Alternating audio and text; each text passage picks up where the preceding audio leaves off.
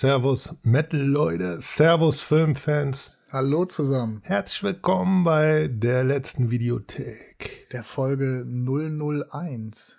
Ja, der Folge 001, vielleicht aber auch irgendwann 0001, aber da ist noch eine Menge Arbeit vor uns und fließt noch viel, viel Wasser den Rhein runter. Ne? Ja, was können wir sagen? Es ist Dezember, es ist super kalt geworden in Köln. Mega kalt. Der Frost ist morgens auf den Autos und wir frieren, drehen die Heizung hoch und Weihnachten steht vor der Tür. Es ist perfektes Filmwetter, würde ich sagen. Ja, und für die erste Folge haben wir uns ein ganz besonderes Schmankerl rausgesucht, würde ich sagen. Ein genau. Klassiker, ein Meilenstein der Filmgeschichte sozusagen. Ja, da war Kälte auch ein ganz gutes Stichwort, weil wir kommen in ein ziemlich kaltes, leeres, H.P. Lovecraft-eskes Universum, könnte man sogar sagen.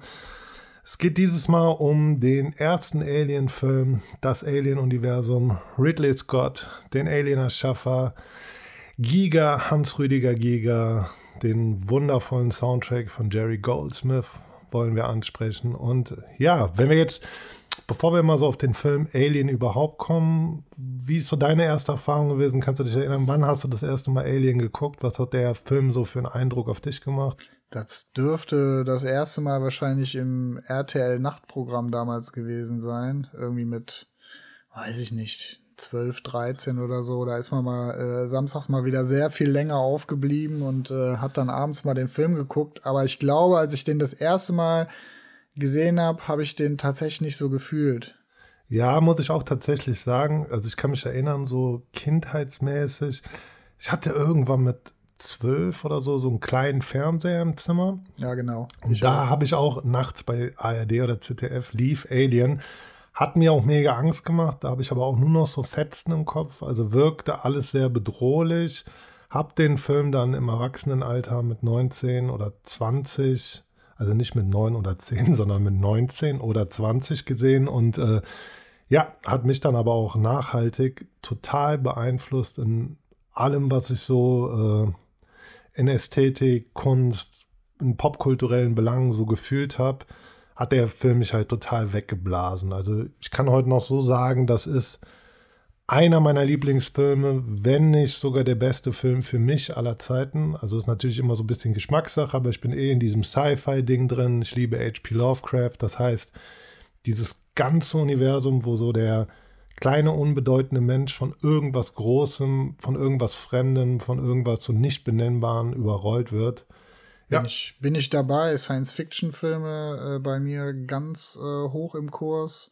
Äh, Science-Fiction-Horror-Mix natürlich auch. Ähm, muss aber sagen, Alien ist für mich so eher so ein Grower gewesen. Also ähm, auch als ich den im Erwachsenenalter das erste Mal gesehen habe, habe ich den, glaube ich, nicht ganz so gut gefunden. Aber je öfter ich den gesehen habe, desto besser finde ich den. Äh, früher habe ich den zweiten Teil am besten gefunden. Mittlerweile finde ich sogar, dass der zweite Teil für mich ähm, ja noch vor dem vierten steht, aber eins und drei sind definitiv äh, für mich die besseren Teile. Also bevor man so jetzt auf die Handlung vom ersten Alien oder auf den Film im Allgemeinen mal ein bisschen eingeht, könnte man sagen, um Alien hat sich natürlich so ein ganzes verwobenes Universum gebildet. Das heißt, nach Alien 1 kam der zweite Teil. Also der erste Teil wurde von Ridley Scott, vom damals noch relativ unbekannten Ridley Scott produziert. Der zweite Teil ist von James Cameron. James Cameron, ja, ja. Das merkt man auch voll. Also für was kennst du James Cameron sonst? Ja. Was fällt dir ein, wenn du James Große Action-Blockbuster, wo viel geballert wird. Ne? Ja, genau. Große Materialschlachten. Äh, der dritte Alien-Teil wurde tatsächlich von David Fincher gemacht. Ja. Viele von euch kennen Fincher vielleicht von so Filmen wie Sieben. Sieben, und, ja. ja. also dieser Film mit diesem Serienkiller, der nach den sieben Todsünden mordet. Sehr düsterer Film, Fincher-Universum, immer ähm, viel Regen, viel Tristesse. Und das Krasse bei Alien ist, dass äh, gerade so in der Quadrologie, die kam, also die ersten vier Teile, in den ersten drei Teilen total ersichtbar ist, wer den Film eigentlich gemacht hat. Ja, also der das erste, merkst du komplett. Genau, der erste schreit nach Ridley Scott, der zweite total nach James Cameron, ist wirklich eher so eine Materialklopperei und der dritte Teil ist halt äh, mega düster. Also wenn du, wenn du Alien, Alien 3 gesehen hast und, und 7 siehst, die haben, äh, obwohl es ja komplett auseinander ist, eigentlich äh, schon einen sehr ähnlichen Vibe so. Ne? Und das merkst du, dass, das der, dass da der gleiche Regisseur seine Hände drin hat. Wobei ich aber sagen muss, dass ich finde, dass, ähm, äh, dass äh, Ridley Scott und äh, Fincher da mit ihrer äh, mit ihrem Vibe und ihrer Ästhetik da ein bisschen näher aneinander sind. Ne? Also der von, äh, von Cameron, der schlägt da schon aus in, den, in der ersten Trilogie. Ne? Ja, der vierte Teil ist für viele Leute nicht so wirklich erwähnenswert. Den fanden. Für mich auch. Ja, also ich muss sagen, ich mag den vierten Teil tatsächlich sehr, sehr gerne. Ähm, jetzt so in der neuesten Riege kam Prometheus. Vielleicht sagst du noch mal was zu Prometheus? Ja, Prometheus äh, ist ja quasi äh, das Prequel, also genau. der erste Teil der Prequel-Serie. Also anscheinend sind da äh, auch drei Prequel-Filme ja geplant gewesen. Prometheus und Alien Covenant gibt's ja schon. Ähm, und der letzte Film lässt noch auf sich warten, wahrscheinlich äh, Corona-bedingt auch. Oder vielleicht auch, ähm, weil Alien Covenant nicht so erfolgreich war. Das habe ich gerade nicht so im Kopf. Wie ist es bei dir? Ja, also ich muss sagen, so als Hardcore-Fan ja, ist das vielleicht, Film. also ich bin, nicht im, ich bin nicht in diesem Star Wars-Game so drin, aber da ist es ja auch oft so, dass du Fans sagen hörst, okay, die drei allerersten Filme waren so mit das Geilste, was es äh, gibt oder gab und ja, der Rest wird immer so ein bisschen kritisch gesehen. Ich muss sagen, bei Alien ist es bei mir genauso. Ich mag den vierten Teil tatsächlich noch. Prometheus, ja, wobei ich sagen muss, der letzte Film Covenant scheitert auch so ein bisschen an diesem metaphysischen Ballast, den Alien mit sich trägt. Aber ohne darauf jetzt genauer eingehen zu wollen, ähm, was einfach keinen Sinn macht, falls ihr den ersten noch nicht gesehen habt. Und wir wollen ja auch Leute ansprechen, die den Film noch nicht gesehen haben. Also sprich natürlich für alle Alien-Hardcore-Fans da draußen, sehr, das soll mega interessant auch für euch sein, dass wir noch ein paar Side-Facts droppen können, aber wir wollen den Film natürlich auch Leuten schmackhaft machen, die das Glück hatten, den bis jetzt noch nicht zu sehen. Noch nie gesehen haben, ja. Also ich, ich war auch letztens mal auf einer Veranstaltung und, und habe mit Leuten gesprochen, habe denen Filme empfohlen, jetzt äh, nicht Alien, aber sag ich mal Filme aus den 80ern, äh, auch Schwarzenegger-Filme, die die noch nie gesehen haben. Und äh, da denke ich mir so, also wenn ich den Film so feier, wie ist es dann, wenn jemand äh, diesen Film noch nie gesehen hat und jetzt noch mal komplett neu genießen kann? Also äh, ich glaube, wenn ihr Alien das erste Mal seht und noch nie gesehen habt, das wird wahrlich ein Fest für euch sein. Ja, es gibt ja immer das Problem, manche Filme altern ja tatsächlich nicht gut und das ist eher so ein Krampf, die sich heute anzugucken. Zumal muss man sagen, so bei uns Menschen, wir verbinden natürlich immer noch Erinnerungen und ja, Nostalgie genau. spielt immer sehr viel mit. Äh, aber ich muss sagen, ich ich habe mir zur Vorbereitung den Film ja jetzt noch mal angeguckt kürzlich und ich muss sagen, der ist extrem gut gealtert. Ja, da haben wir eben vor, vor, vor der Aufnahme schon drüber gesprochen. Ähm, du hast den Director's Cut gesehen. Ja. Also es gibt mehrere Versionen, dazu sei ganz kurz angemerkt. Ich empfehle euch, ich habe den Film auch gestern nochmal geguckt, die Original-Kinofassung zu gucken. Es gibt den Director's Cut, der damals ähm, der damals so promoted wurde, aber Ridley Scott hat tatsächlich in dem Interview gesagt, dass er die originale Version als die eigentliche Alien-Version betrachtet. Deswegen versucht die originale Version zu gucken, wenn ihr Alien zum ersten Mal schaut. Fun Fact: äh, ich habe den Film ja nicht auf Blu-ray gehabt äh, und habe mir den vor ein paar Jahren ja mal auf UMD gekauft. Also äh, was ist UMD noch für alle? UMD für alle, die es nicht kennen, ist äh, das äh, propri proprietäre äh, Diskformat der äh, Sony PlayStation Portable. Die haben nicht nur Spiele gemacht, sondern auch Filme. Also und, ich kann UMD nur da drauf gucken. Du kannst UMD nur auf einer PSP mit Laufwerk gucken, auf jeden Fall. Und äh, ich habe mir den Film vor ein paar Jahren einfach mal äh, aus Jux und Dollerei auf UMD gekauft und das war jetzt die einzige Version, die ich da hatte. Das heißt, ich musste meine PSP ausgraben und mir den Film äh, ja, auf PSP im Bett mit Kopfhörern angucken. Muss aber sagen, es hat äh, das Ganze nicht getrübt.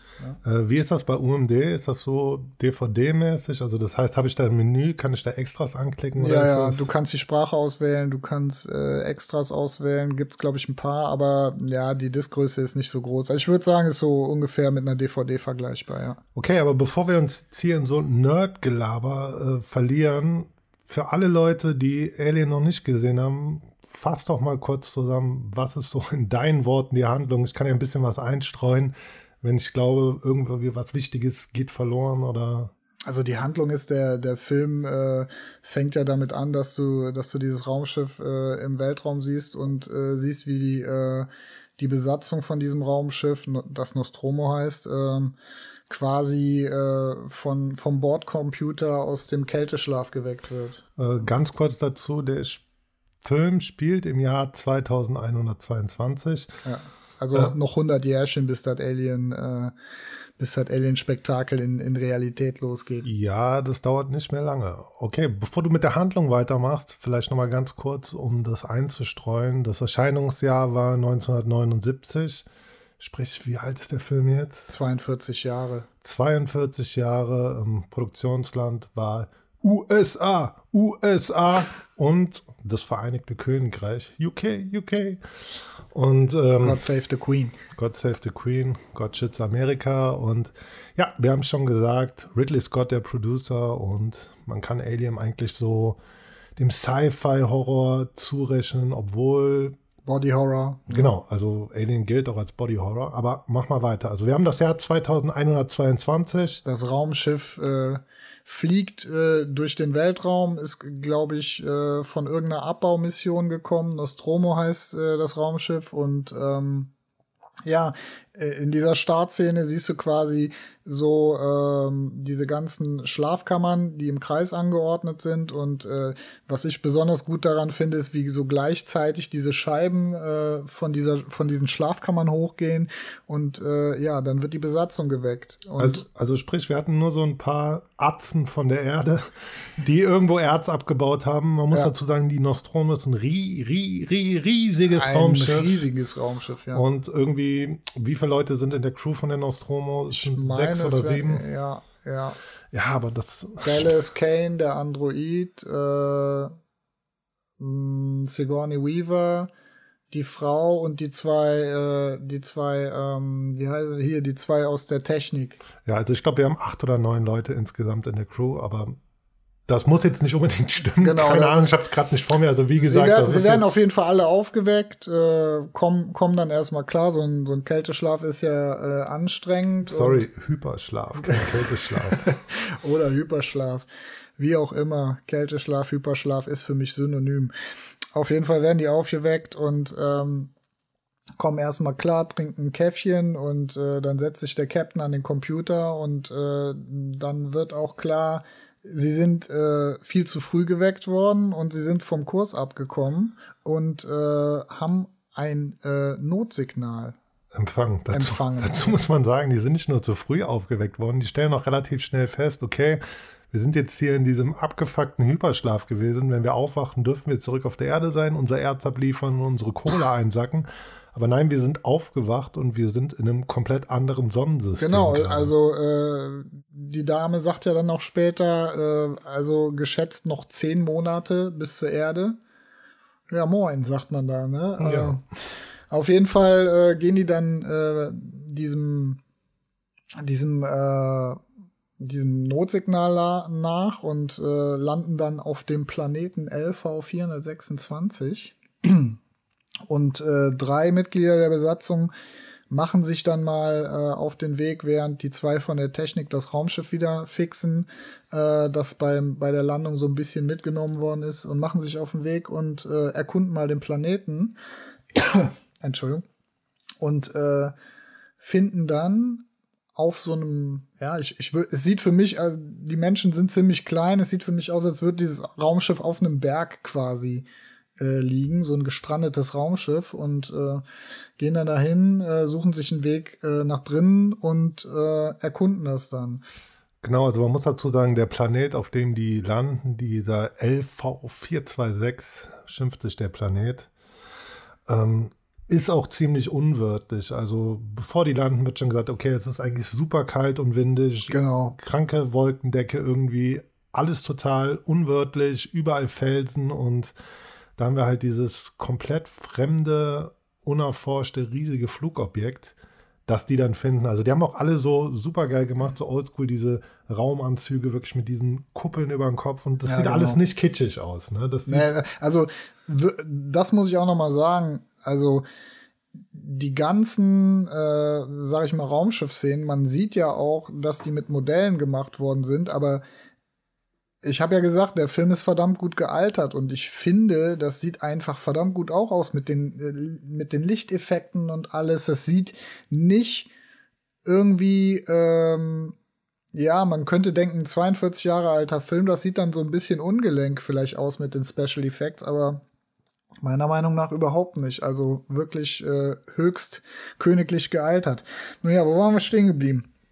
Die sind die, da gelandet. Die sind gelandet, gehen in dieses Raumschiff rein und äh, dann kommen sie in so einen Raum und äh, sehen dann quasi auf so einem Sitz äh, so ein Wesen, das da sitzt und einen aufgebrochenen Brustkorb hat.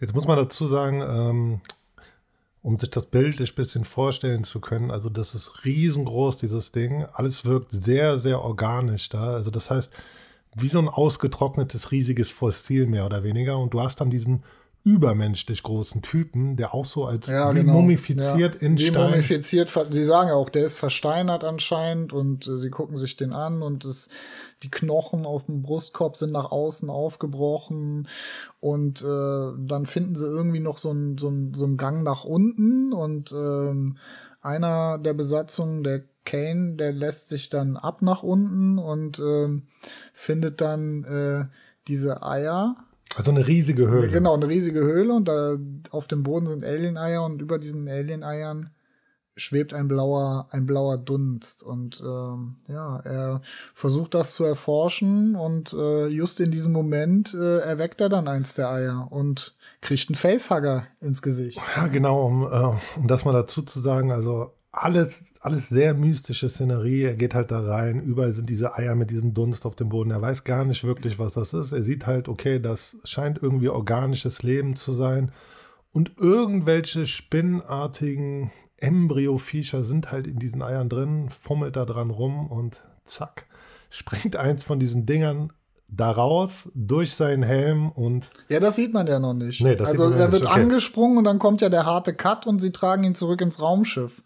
Genau, und, der Dude ist jetzt verletzt und muss zurück ins Raumschiff. Genau, und, und, und dann sieht man erst, wenn sie ihn ins Raumschiff tragen, dass sich quasi der Facehugger durch den Helm in, an sein Gesicht gefressen hat und da sitzt. Und äh, ja, äh, Ripley ist äh, dadurch, dass der Captain draußen ist, jetzt äh, die befehlshabende Offizierin auf dem Schiff und will eigentlich nicht, dass die wieder zurückkommen, weil äh, es ist ja eine fremde Lebensform äh, an dem Kane. Ne? Und ähm, genau, dazu muss man sagen, Ripley, äh, weibliche Heldin, total fortschrittlich für das Genre damals gegeben. Also auch erste Action-Heldin ja, überhaupt. Kann also man so sagen. Sigourney Weaver. Wenn wir heute über Gender-Kram reden, sollte dieser Film eigentlich genannt werden, weil komplett mit allen, ja, mit allen Erwartungen, die damals an Frauen und Männer in Filme gestellt wurde, was so Rollenverteilung geht, gebrochen wurde. Und wie du sagst, Ripley, Ripley dann stellvertretende, stellvertretender Kapitän des Schiffes, ja. will erst überhaupt nicht, ähm, dass die mit dem Dude und diesem komischen Teil auf dem Gesicht zurück ins Raumschiff kommen. Ja, und äh, dann setzt sich Ash Der ein Android ist, was man zu dem Zeitpunkt aber noch nicht weiß. Aber das hier ist ja kein spoilerfreier Podcast. Genau, und Ash ist nicht nur der Android, er ist eigentlich der wissenschaftliche Leiter. Wissenschaftsoffizier. Ja, genau, der Wissenschaftsoffizier. Also diese kleine Crew, die eigentlich nur für Erzabbau irgendwo hingeflogen ist, einen ganzen Frachter voller Erz hat, hat aber trotzdem diesen Wissenschaftsoffizier dabei, der dann einfach die Luke öffnet und die wieder reinkarrt. Auf eigene Faust und äh, gegen den Befehl von Ridley. Genau, dann geht, Ripley, Entschuldigung. Dann geht er mehr oder weniger zurück ins Weltall und dieser Typ liegt auf Genau, sie fliegen zurück und äh, Kane liegt dann äh, in so einem, ähm, ich sag mal, in so einem, in so einem Ärzteraum, äh, Krankenstation, Krankenstation und äh, sie versuchen dann den äh, Facehugger runterzukriegen von seinem Gesicht, merken dann, äh, oh, Blut ist aus Säure. Ne? Nee, nee, bevor das passiert, muss noch gesagt werden, also die versuchen erst. Genau, und, und er drückt ihm die Luftröhre zu dann und äh, sie kriegen halt, halt ihn nicht mechanisch runter, weil er sich so festhält. Also er würde quasi den Wirt töten, wenn man versucht, ihn zu entfernen. Und wir sagen jetzt die ganze Zeit Facehugger für alle Leute, die den Film noch nicht gesehen haben. Wie würdest du den, also dieses Viech, was in diesem Ei drin war, wie würdest du das beschreiben jetzt? Jemanden, der es nicht sehen kann? Eine Spinne mit einem langen Schwanz, das in dein Gesicht äh, springt und den Schwanz um dein deinen Hals wickelt. Genau. Ja. Also der liegt jetzt da. Und die Beine greifen quasi von vorn nach hinten auf den Kopf und du hast dann quasi dieses Ding mitten im Gesicht sitzen und man sieht dein Gesicht nicht mehr. Dann wird ein, ich denke mal, schlauchartiges Ding in dein, äh, in, in dein ähm, Mund injiziert und dann wird dir äh, ja dann ein Embryo in den Brustkorb gepflanzt. Ne? Und dann, ähm, ja versuchen die dieses Wesen abzumachen und merken, das geht nicht und versuchen sie es anzuschneiden, merken, oh, Blut ist aus Säure, ist jetzt nicht ganz so gut. Ähm, ziehen sich erstmal zurück, lassen den armen Kerl da liegen, trinken noch ein Käffchen und äh Also das heißt angespannte Stimmung.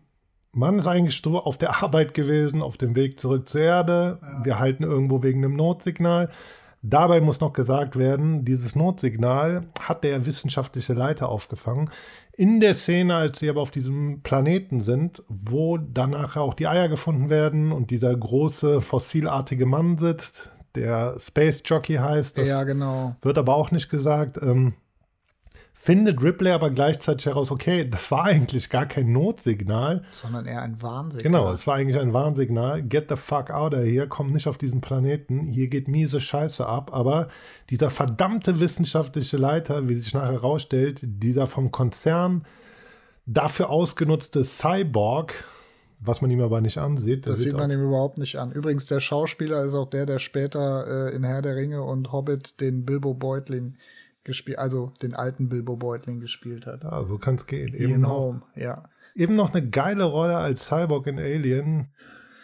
ist er beim abgefuckten Herr der Ringe bald schon Ach, und spielt ja. scheiß Bilbo Beutling. Schon wieder das Spielchen hier. Okay. Naja, äh, wie auch immer. Auf jeden Fall, ähm, also wir erzählen das hier jetzt so ein bisschen aus der Lameng heraus, so die, die Handlung, aber man muss, man muss dazu erwähnen, dass das Ganze hat äh, die ganze Zeit über eine sehr bedrückende, sehr ruhig, ruhig, ja, ruhige, bedrohliche Stimmung, düster. Ne? Also äh, man merkt so, irgendwas kommt, das ist eine bedrohliche Stimmung und ähm, wo waren wir jetzt stehen geblieben? Also ähm, sie lassen ihn erstmal liegen und äh, dann ähm, ruft der Wissenschaftsoffizier alle zusammen und sagt, ähm, ja, es ist was passiert und äh, ja, der Facehugger ist nicht mehr auf dem Gesicht und äh, der Kane liegt äh, alleine dann auf der ähm, Trage und äh, dann wird in der Krankenstation erstmal nach dem Facehugger gesucht. Wie sich herausstellt, ist er tot.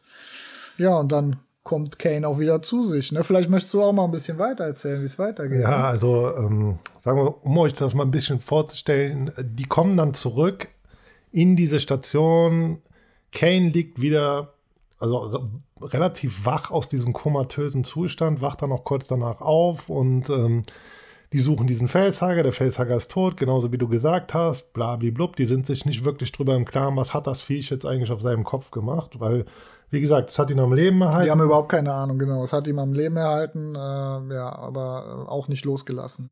Genau, dieses tote Viech wird dann da auf diesen Obduktionstisch gelegt, also so groß wie so ein Chihuahua-Hund, spinnenartiges Viech, die schneiden halt dran herum, sieht mega ekelhaft aus und man muss dazu sagen, äh, die haben sich bei der Requisite, bei dem Innenleben, an Austernmuscheln und ich glaube Schafsleber bedient. Also das, das, heißt, sieht man auf jeden Fall. Genau, das sieht alles sehr organisch und ekelhaft aus und ja, niemand weiß irgendwas. Friede, Freude, Eierkuchen. Ripley ist abgefuckt. Ey, wissenschaftlicher Offizier.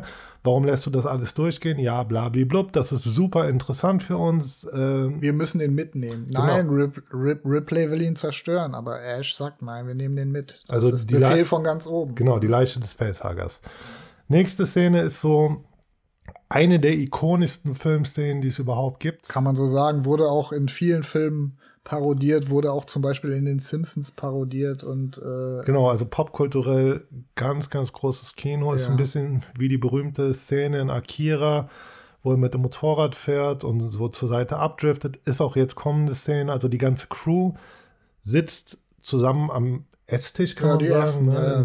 er, er ist, er ist froh, wieder wach zu sein, schaufelt in sich rein. Genau, ja. hat super Hunger und auf einmal kriegt er Magenkrämpfe, legt sich quer über den Tisch und aus ihm heraus platzt dann ein anderes Wesen. Also länglicher Kopf, man erkennt nicht besonders viel. Also wie gesagt, eine der ikonischsten Filmszenen, alle stehen, äh, stehen drumrum. Das Viech platzt aus seinem Magen heraus. Bevor irgendjemand irgendwas weiß, hat das Vieh sich schon befreit und läuft weg und ist irgendwo auf diesem riesigen Raumschiff verschwunden. Man, man muss ja sagen, Ash sagt, nein, keiner fasst es an. Ne? Genau, einer von den Jungs hat nämlich vorher noch gedacht, okay, ich steche einfach mit dem Brotmesser auf das Viech ein, aber nein, dieser abgefuckte wissenschaftliche Cyborg, was man nachher erst rauskriegt, will natürlich, dass das Viech überlebt, weil jetzt kommt der große Twist. Also für alle, die den Film noch nicht gesehen haben, das versaut euch nicht die Story. Das Ding ist, der Konzern, für den sie alle arbeiten und vermeintlich nur Erz zurück zur Erde bringen wollen, kannte dieses Notsignal wohl schon länger. Das heißt, das wurde irgendwo aufgefangen und dieser wissenschaftliche Offizier Kane in dem Film. Nee, nee, Ash heißt er. Äh, Ash ja. ist halt eigentlich nur dafür da, um das so zu drehen, dass die Halter halten. Das heißt, es war eigentlich von langer Hand geplante Sache wahrscheinlich, dass sie da notlanden und dieses Viech mitnehmen und das war denen halt vorher bewusst. Und was soll damit passieren? Natürlich, es soll als Waffe benutzt werden. Ja. Genau, wie alles als Waffe benutzt wird. Aber ich muss sagen, in dieser Szene, äh, wenn das Alien rausplatzt und dieses kleine äh, helle Alien mit den Silberzähnen so sein Gesicht in die Luft hält, dann einmal kurz äh, leise aufschreit und wegflitzt, hat auch ein bisschen unfreiwillige Komik mit drin. Ja, das ja, man muss halt auch immer sehen, das Ding ist aus 79. Wir reden jetzt hier nicht von CGI-Effekten, das ist alles, alles handgemacht. handgemacht. Das, deswegen ist der Film meiner Meinung nach aber auch so gut gealtert. Äh, Side-Fact dazu noch: In der Szene wurde den Schauspielern nicht, genau, nicht genau gesagt, was passieren würde. Das heißt, die Schauspieler standen in der Szene alle um den Tisch herum, der Typ war in der Mitte auf dem Tisch und den Schauspieler wurde nicht gesagt, dass sie jetzt zum Beispiel alle vollgespritzt werden mit Blut. Gerade das hat nochmal so die Dramaturgie des Films extrem geschoben, weil du merkst halt einfach, okay, was geht jetzt ab und das, ja, das, also, du, das du, finde ich, besonders an der Reaktion von der zweiten Frau, wo sie so komplett mit Blut vollgespritzt wird. Ne? Das hat sie nicht erwartet. Ja, genau. Ähm, was jetzt vielleicht noch wichtig wäre, in diesem Raumschiff gibt es einen Computer, also einen Hauptcomputer, der Mutter genannt genau, wird. Genau, der heißt Mutter, ja. Und der Wissenschaftsoffizier kommuniziert halt auch mit diesem Computer und Ripley versucht dann in ihrer neuen Position als ranghöchste Offizierin diesen Hauptcomputer auch dazu zu befragen, okay, was hat es damit auf sich? Wir wollten eigentlich nur Erz zur Erde zurückbringen.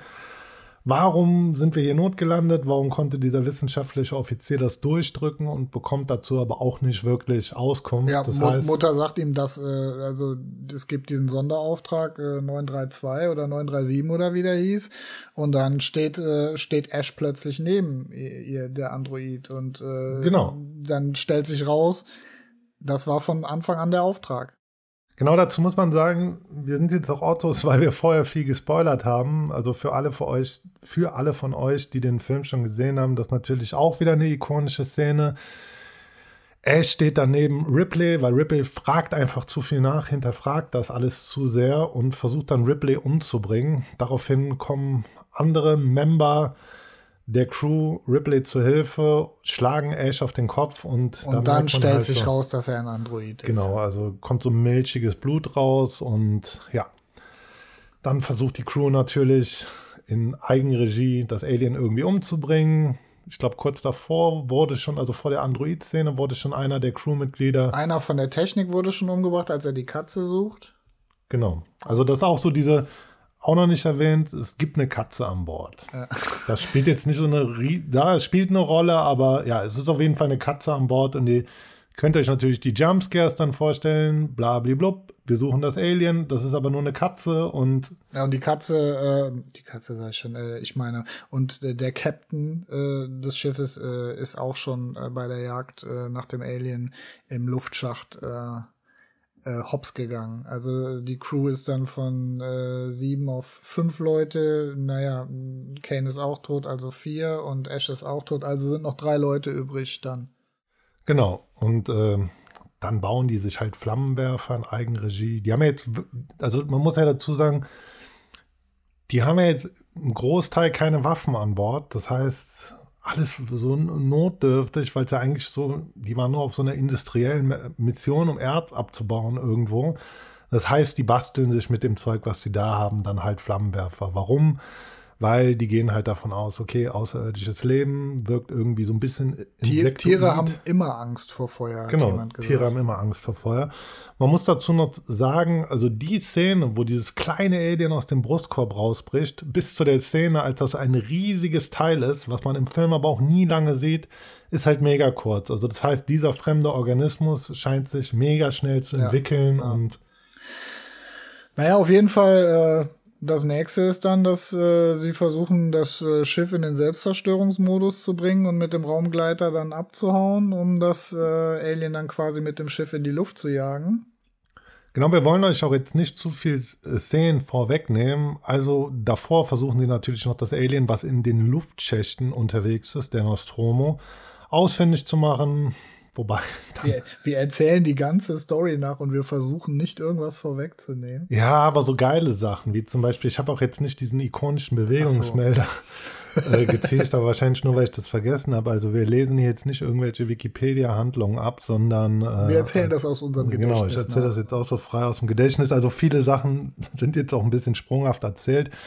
Aber ja, sie versuchen auf jeden Fall dieses Alien zu jagen. Das klappt nicht durch die Luftschächte. Riesengroßes Vieh. Und was wichtig ist, der Horror gibt sich gerade bei Alien daraus, dass nicht die ganze Zeit mit der Kamera auf das Alien gehalten wird. Also, also man sieht es eigentlich, ich glaube, man sieht es nur dreimal im Film.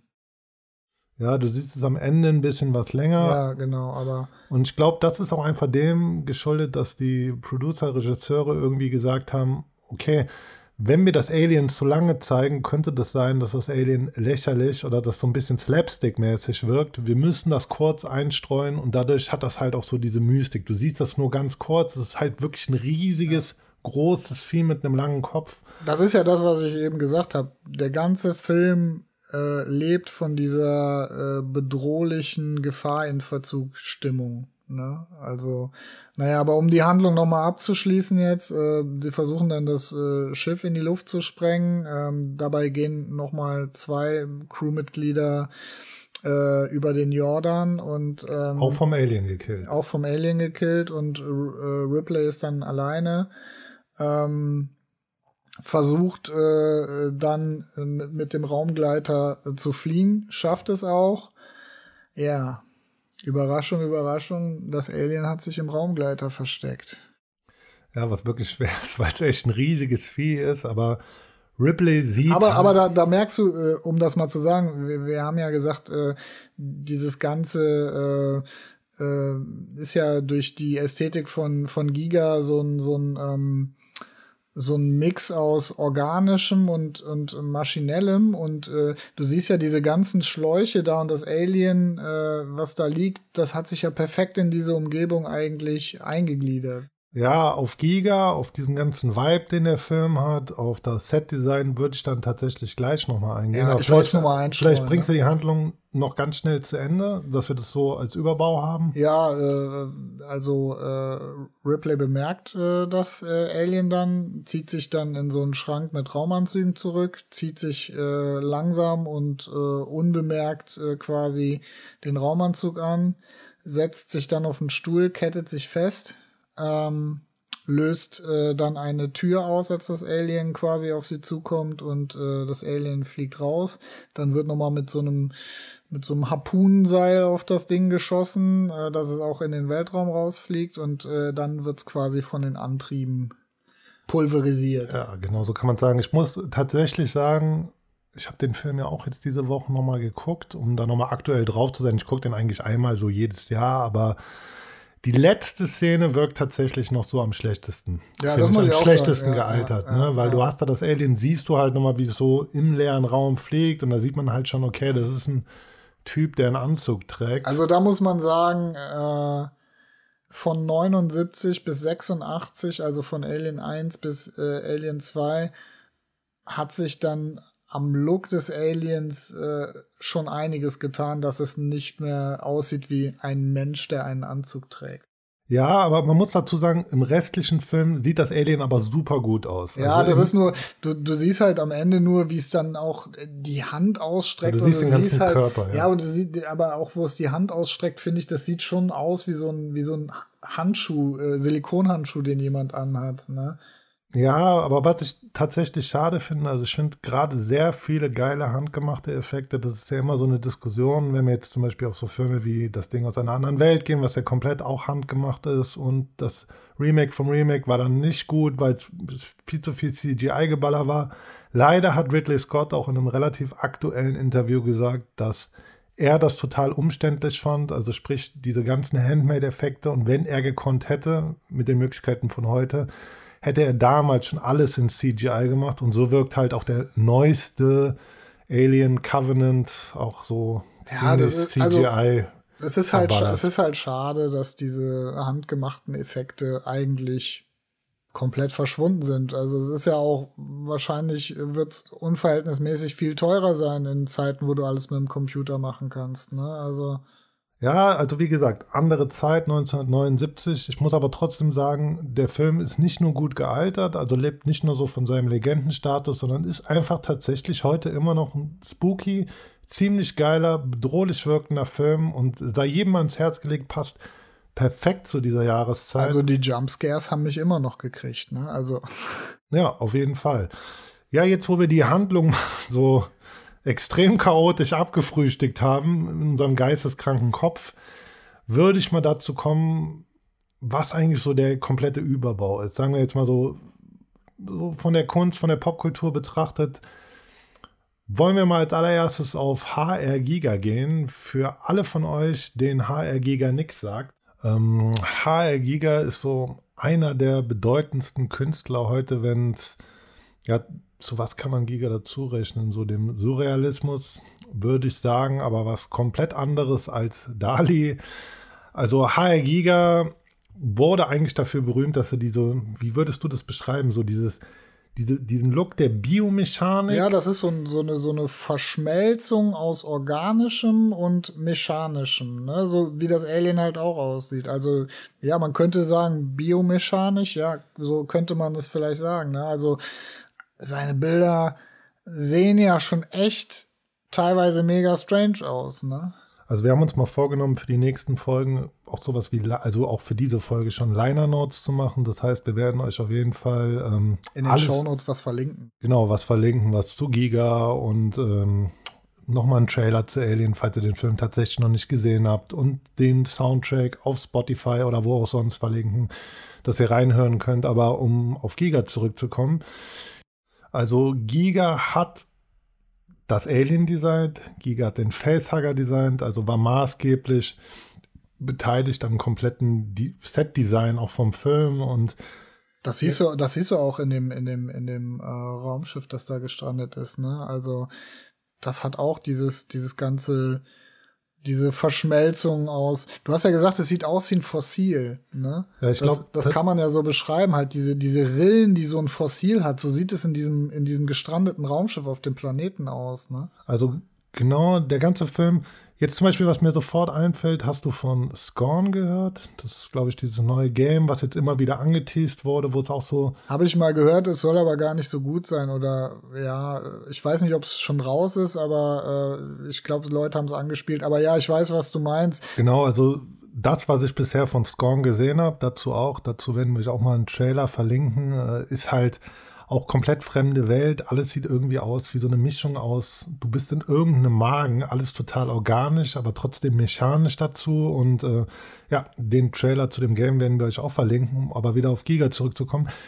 Giga, das hat ja so das Design des Aliens erfunden. Wie würdest du das Alien beschreiben und was findest du? Also finde ich ganz interessant, weil ich kann dir sagen, wie ich das sehe. Was fandst du gruselig am Alien? Was ist, was ist beeindruckend daran?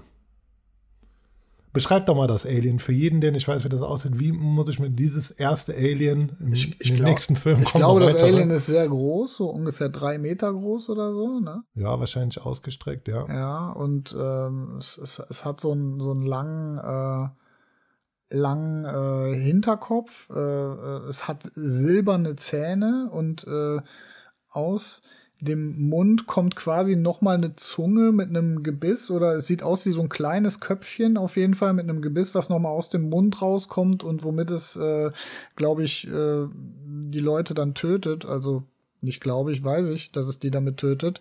Und ähm, ja, es sieht irgendwie schleimig aus, aber dann sieht's auch wieder metallisch aus. Also, ne, das ist halt das. Es ist irgendwie so die Verschmelzung von von von etwas Organischem und etwas Maschinellem irgendwie und ähm, ja, Was ich, was ich so super gruselig an dem Alien fand, also alles, was vorher ja an so Sci-Fi-Kram da war, oder denkt man so zurück zum Beispiel an die 50er und 60er, ja, da hat es immer diese Klischees von Außerirdischen.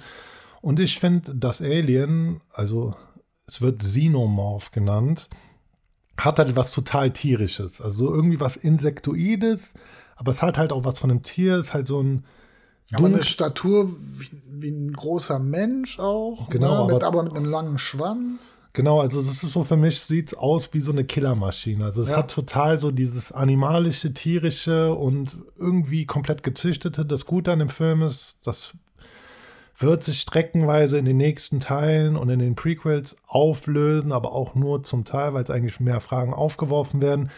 Du weißt ja gar nicht, woher es so richtig kommt. Also gerade im ersten Teil, man weiß eigentlich, dass man nichts weiß, mehr oder weniger. Ja, ja. Ja, und Giga hat dieses, hat dieses Alien designt und auch diesen Facehugger. Man muss dazu sagen, der Facehugger ist dieses spinnenartige Wesen, was sich auf den Kopf setzt, was dann eigentlich den Menschen befruchtet, wie wir in der Handlung so erzählt haben. Daraus erwächst dann das Alien. Das hat halt auch diese spinnenartigen Beine, sind halt auch angelehnt an menschliche Finger. Also, Ich würde es vielleicht nicht Befruchtung nennen. Ja, aber rein Es, es, es, ich würde es eher als Einpflanzung bezeichnen. Ja. ne? Ja, und äh, ja, könnte man sagen. Dafür war halt Giga verantwortlich und das atmet halt so seine komplette Kunst. Also für jeden wahrscheinlich auch super interessant, sich mit Giga zu beschäftigen. Giga hatte ja auch eine riesengroße Welle an Hype damals. Ich weiß nicht, wie das für die neue Generation ist. Also für den Film hat er doch dann einen Oscar bekommen, soweit ja, genau. ich weiß. Ne? Für den Film hat er einen Oscar bekommen. Man muss sagen, Giga hat vorher auch schon an Filmen wie Poltergeist 2 mitgewirkt. Hat sich dann auch für das Alien ich glaube, Poltergeist war danach, oder? Aber Nee, Dune- Poltergeist war davor. 2 war tatsächlich 86, müsste das gewesen sein. Ah, Alien war 79. Dann war Poltergeist danach. Ja. Danach. Hatte ich davor gesagt? Du hast davor gesagt, ja. Okay. Poltergeist danach. An Dune, an Dune habe ich aber gelesen, hat er davor schon mitgearbeitet. Also irgendwie schon 76 hat er wohl schon an Dune mitgearbeitet, aber Dune kam ja erst 84. Und Lynch hat dann den Film, obwohl er ja anscheinend irgendwie so einen Stuhl äh, entworfen hat, diesen Harkonnen-Stuhl oder so, äh, hat äh, Lynch dann den Film ohne ihn realisiert. ja, dieser Harkon-Stuhl ist ja tatsächlich irgendwie noch in den Handel später gekommen. Also das heißt, Giga war ja wirklich, pff, war nicht nur an Film beteiligt, sondern war wirklich auch Künstler, Designer, hat auch nachher viel mit skulpturellem Kram gearbeitet und Hat Albencover designt auch, ne, Genau. für, für Musiker. Albencover, genau. Also viele im Bereich Death Metal, also auch viele berühmte Cover. Hat tatsächlich. Aber auch für Emerson, Lake und Palmer. Ne? Ja. Hat, äh, für alle, die es wissen, von der Band Korn, der Sänger ist, ist Jonathan Davis. Ich bin mir nicht sicher, kann sein, dass es nicht so ist. Ich bin mit Korn überhaupt nicht äh, firm. Auf jeden Fall kennen ja viele diesen berühmten Mikrofonständer, den er hat. Und ähm, ja, wirklich ikonisches Ding, was auch von Giga designt wurde. Ja, krass. Giga mittlerweile gestorben, also schon 2014.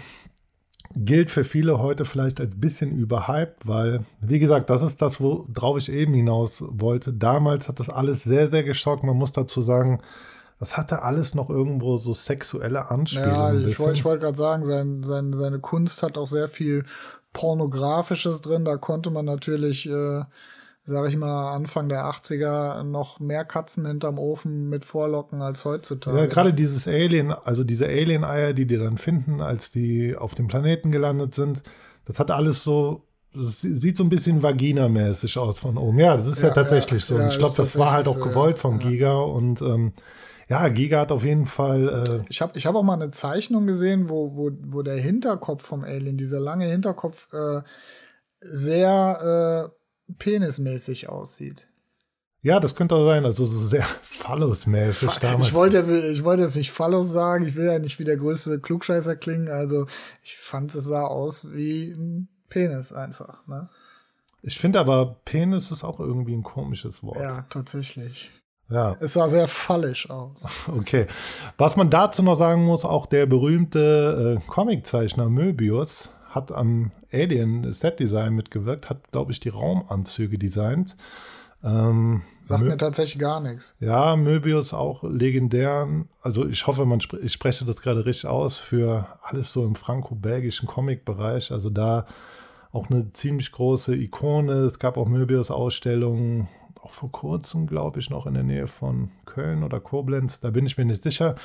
Aber auch mal zu Möbius sei ein Link in den Show Notes hinterlegt. Und ja, also man sieht einfach, da haben viele geniale Köpfe, visionäre Typen dran mitgearbeitet. Also man muss sagen, was für mich immer noch so, so ein bisschen als Überbau steht, ist halt auch äh, H.P. Lovecraft. Weil da muss man einfach sagen, H.P. Lovecraft war einfach bekannt dafür, es gab so ein Lovecraft-Universum, da werden wir aber nochmal gesondert drauf eingehen, weil das einfach jetzt den Rahmen sprengen würde. Ist es aber einfach immer so, dass es Menschen in einer bestimmten Situation gibt, also jetzt nicht in dem Falle, dass es in der Zukunft wie bei Alien spielt, sondern vielleicht auch in der Vergangenheit oder in der Jetztzeit und irgendwas Außerirdisches kommt, was allem komplett so die Rationalität klaut. Also das heißt, kommt diese überfremde Macht und was dazu gesagt sein muss, dass bei Lovecraft wie auch so in Ridley Scotts Alien-Universum der Weltraum halt einfach was total leeres, kaltes, unwirtliches, also überhaupt nicht fürs Leben gemachte ist, sondern einfach ein kalter Ort, wo du Angst haben musst, dass du nicht einfach gekillt wird, wirst, je nachdem, wo du bist. Also hatte nichts mit dieser Sci-Fi-Welt zu tun, wie wir das vielleicht aus Star Wars oder Star Trek kennen. Wenn ihr was Lovecraft-inspiriertes guckt, äh, guckt nicht die Farbe aus dem All mit Nicolas Cage. Nein, tut euch selber den Gefallen, guckt den Film nicht. Also dieses Nicolas Cage Overacting ist wirklich nicht geil in dem es Film. Es ist echt ein grausamer Film, sorry. Ja, obwohl Nicolas Cage ja gerade momentan so im Bereich Horror und B-Movie. Er hat ja einen B-Movie-Hype eigentlich. Ja, genau. Da kommen ja auch teilweise ziemlich gute Sachen. Also Mandy sei da genannt, auch ziemlich kunstfilmartig. Ist auch auf jeden Fall eine Empfehlung. Naja, kommen wir mal zurück zu Alien wieder oder zu Giga oder äh Genau, und das macht dieses Universum für mich einfach aus. Also mich hat das nachhaltig geprägt, der komplette Film, seine Ästhetik, also der Soundtrack zum größten Teil von Jerry Goldsmith. Wie gesagt, den werden wir euch verlinken. Der Soundtrack ist halt auch ikonisch, einmalig. Also eigentlich ist alles an diesem Universum oder sagen wir mal nicht an den Sachen, die nachher kamen, sondern am ersten Teil wirklich iconic und hat so, würde ich mal sagen, das komplette Sci-Fi-Horrorfilm-Genre nachhaltig geprägt. Also für mich ist der Film auch wegweisend. Und was, was ich besonders gut an dem Film finde, ist, dass er gruselig ist, ja, für manche oder für manche heutzutage Ansprüche vielleicht nicht mehr so, aber ich finde ihn immer noch zumindest bedrohlich und äh, einigermaßen gruselig. Aber was ich ganz wichtig finde, er kommt ohne explizite Brutalität aus und ist trotzdem richtig gut. Was vielleicht noch super interessant ist, so gerade in der heutigen Zeit, ihr werdet das alle mitbekommen, wir sprechen andauernd über das Gendern. Wir sprechen über Mansplaining oder wie heißt das? Wenn Männer Frauen etwas erklären, äh, ja. Genau, all, die, all diese Themen, die auch wirklich Berechtigung haben, an, angesprochen zu werden. Also genauso wie die, hoffentlich die meisten unserer Hörer, wünschen wir uns natürlich auch eine Welt, wo Frauen und Männer gleichberechtigt alles machen können, seines Jobs, seines Stereotypen. Also das heißt. Wir wünschen uns, dass sie äh, genauso viel verdienen wie Männer, dass sie genau. das Gleiche machen können. Na, also Liebe für alle. Und vielleicht kannst du uns dazu mal sagen, was Alien da eigentlich für eine gro große Rolle wirklich gespielt hat. Wir haben das eben kurz ja, angeschnitten. Du hast das kurz Ripley als weiblicher Charakter in dem Film, das gab es halt vorher noch nicht. Nee, das gab es so vorher noch nicht. Äh, ja, das war die erste Actionheldin der Kinogeschichte. Ne? Und ähm, Anscheinend war das damals so, dass Paul Newman für die Rolle vorgesehen war und ähm, Sigourney Weaver noch überhaupt nicht bekannt war. Die war, soweit ich weiß, noch eine unbekannte Theaterschauspielerin. Man muss dazu sagen, Paul Newman hat aber die Rolle abgesagt und äh, die beiden Drehbuchautoren, Dan O'Bannon und Russell Chassett, kamen halt auf den Gedanken, was ja heute total weird ist, das ist in der fernen Zukunft im Gegensatz zu dem Ende der 70er Jahre. Total weird. Es könnte, es könnte Geschlechtergleichstellung geben. Genau, das gab es aber in dem das, Fall, also damals noch nicht. Es gab keine Actionheldin wie Ripley. Also genau. Es gab genau. überhaupt keine Heldin wirklich. Genau, Kino. und äh, Sigourney Weaver ist wohl auch ziemlich groß mit 1,88 und äh, hat deshalb keine Filmrollen bekommen, hat, äh, war quasi eine unbekannte Theaterschauspielerin und äh, hat dann selbstbewusst vorgesprochen und hat Ridley Scott äh, quasi äh, vom Hocker gehauen und ist dann äh, dafür engagiert worden. Ne? Und ähm, das hat im Studio aber anscheinend nicht so gut geschmeckt und äh, der hätte dann äh, fast das Studio für den Film verloren. Ne? Ja, also dazu muss man sagen, da können wir eigentlich Ridley Scott im Nachgang einfach nur danken, dass er das durchgeboxt hat und Ripley zur ersten Heldin gemacht hat, weil das ist auch so ein Ding, was Alien halt einfach besonders macht und was ihn außerhalb von der ganzen Story vom Setdesign nochmal komplett so aus der Masse des Sci-Fi-Kinos gerade zu der Zeit abhebt. Also nicht nur wegweisend für Science-Fiction-Filme, sondern einfach auch wegweisend generell, weil man sich entschieden hat, äh, eine weibliche Hauptdarstellerin als harten Actionheld zu nehmen. Man muss dazu aber sagen, äh, in dem Film ist sie nicht, ist sie noch nicht so hart wie in den Fortsetzungen. Nein, aber es ist auf jeden Fall so ein bisschen wie wenn man jetzt auf George R. Romero, äh, den berühmten Schaffer aller möglichen Zombie-Filme guckt.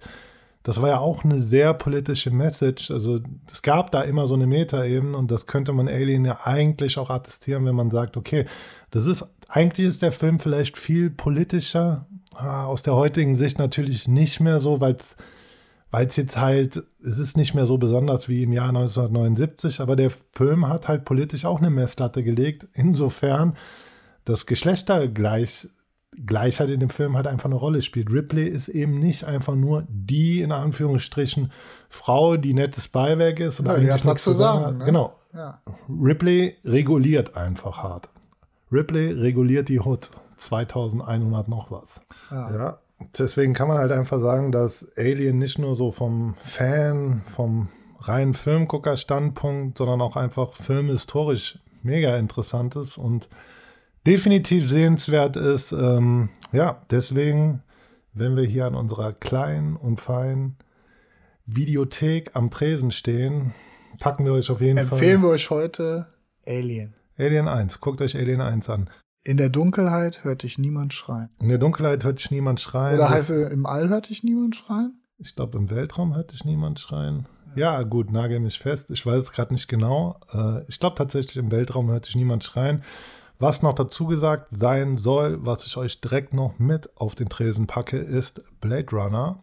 Ebenfalls ein Film von Ridley Scott. Das sprengt den Rahmen. Ich fange gar nicht erst an, euch zu beschreiben, was Blade Runner ist. Zu dem Film werden wir sicherlich irgendwann auch mal kommen. Ne? Und äh, wir werden in der Zukunft wahrscheinlich auch mal über Alien im Gesamten, vielleicht auch mit äh, Einbeziehung von, äh, von den neueren Filmen Prometheus und äh, Covenant sprechen und natürlich auch äh, über das ganze Universum äh, und Cross-Universum, was sich auch mit Predator gebildet hat. Ja, man muss dazu sagen, es gab ja auch im Alien-Universum noch eine große Comic-Reihe, mehrere große Comic-Reihen und ich habe Blade Runner auch gerade nur eingestreut, weil tatsächlich unter Fans, Fanfiction-mäßig, eigentlich behauptet wird, dass Alien und Blade Runner wahrscheinlich in einem Universum spielen, was halt daran liegt, beides von Ridley Scott, Blade Runner auch nicht lange nach Alien erschienen und das Universum gleicht sich halt extrem. Also es ist eine komplett andere Story. Es regnet wieder viel, es ist dunkel. Ja, vom ganzen Set-Design her. Also es sieht so aus, als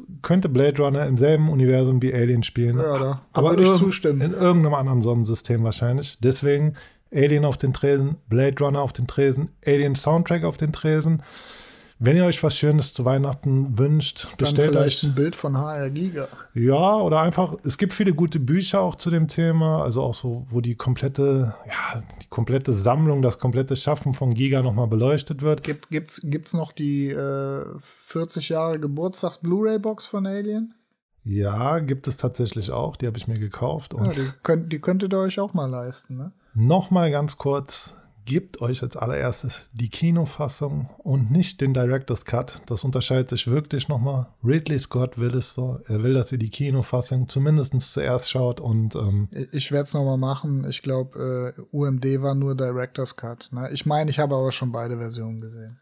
Genau, und das alles geht dann noch weiter in vielen unzähligen Alien Time, wie du sagtest, in den berühmten Alien Predator Crossovern, aber als Einstieg doch tatsächlich erstmal den ersten Alien-Film gucken. Ich finde, der passt doch sehr gut jetzt in diese gerade sehr trübe Zeit zwischen Ja. Corona, Weihnachten, Kälte, früh dunkel werden. Dunkel, kalt, bedrohlich.